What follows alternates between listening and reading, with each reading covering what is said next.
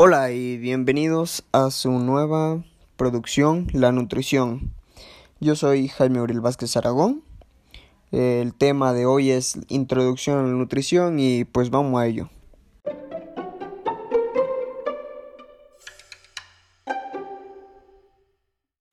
Y bueno, ya entrando de lleno, pues primero y lo fundamental queremos saber qué es el alimento y el alimento, según la definición de la Organización Panamericana de la Salud, pues es toda sustancia elaborada, semi-elaborada o natural, que se destina al consumo humano, incluyendo las bebidas, el chicle y cualesquiera otras sustancias que se utilicen en la fabricación, preparación o tratamiento de los alimentos. Pero no incluyen los cosméticos, ni el tabaco, ni las sustancias utilizadas solo como medicamentos. Alimento para, para nosotros y una definición más, más rápida es cualquier sustancia o producto sólido o semisólido, natural o transformado que proporcione al organismo elementos para su nutrición. Dentro de estos alimentos vamos a tener una clasificación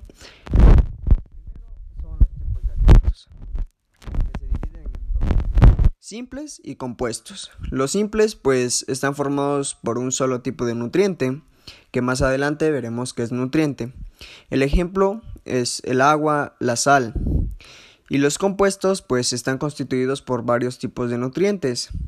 Son la inmensa mayoría, por ejemplo, pues las frutas que proporcionan principalmente vitaminas y sales minerales, que son reguladoras, pero también son ricas en glúcidos, que aportan energía que también más adelante entraremos un poquito a ese tema para entender mejor el siguiente video.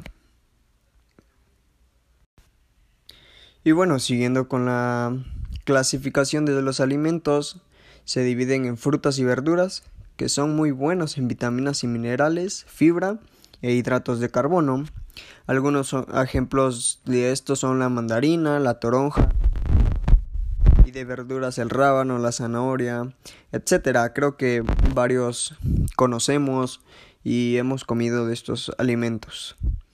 Los cereales y tubérculos que son ricos en carbohidratos y su, tiene una subdivisión que esta es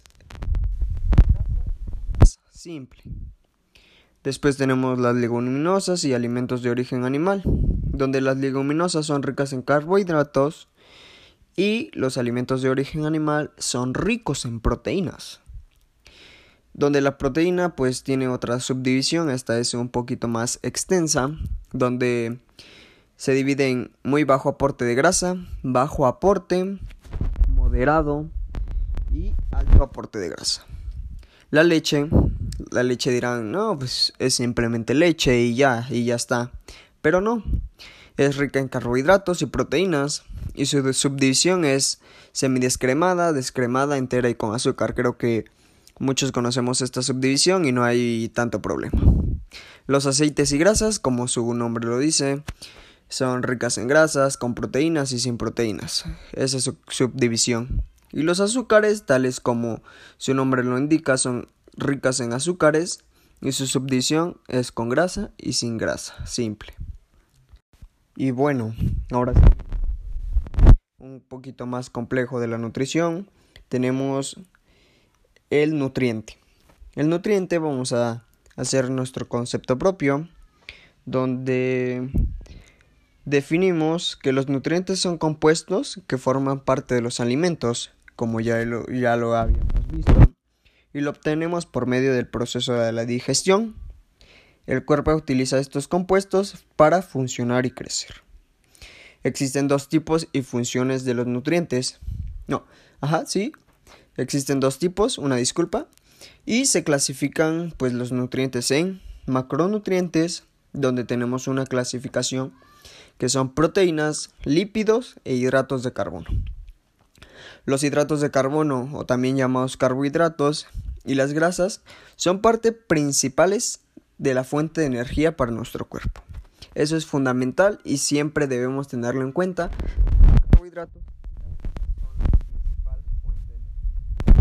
De estos, los carbohidratos son el principal combustible para nuestra musculatura, en ejercicios de mediana y alta intensidad. Y son estos quienes nos proporcionan la energía necesaria para mantener una adecuada contracción muscular durante el ejercicio. Cualquier ejercicio que estemos practicando, pero que sea de mediana y alta intensidad. La contribución de los hidratos de carbono al gasto energético dependen de varios factores como son el tipo, la frecuencia, la duración, la intensidad del ejercicio, nivel del entrenamiento y, la alimentación previa, que es fundamental en este caso. Las proteínas tenemos el ejemplo de la insulina, la insulina que regula los niveles de glucosa, la calcitonina que regula los niveles de calcio, la hemoglobina, que transporta oxígeno en sangre y es la última fuente de energía que se utiliza. Las proteínas son la última fuente de energía que se utiliza. Así bien, entramos a los micronutrientes, donde tenemos a las vitaminas y los minerales. Se encuentran en concentraciones mucho, mucho, mucho menores en los alimentos y nuestros organismos lo necesitan en cantidades menores. Los micronutrientes clásicamente considerados como compuestos esenciales para la vida humana comprenden 13 vitaminas y unos ya 16 eh, minerales. En general, tanto las vitaminas como los minerales no son sintetizados por el organismo humano, por lo tanto depende de la alimentación para obtenerlos. Los micronutrientes son esenciales para el crecimiento y el desarrollo del organismo, la utilización metabólica de los macronutrientes, mantenimiento del sistema inmunológico y muchas otras funciones fisiológicas y metabólicas.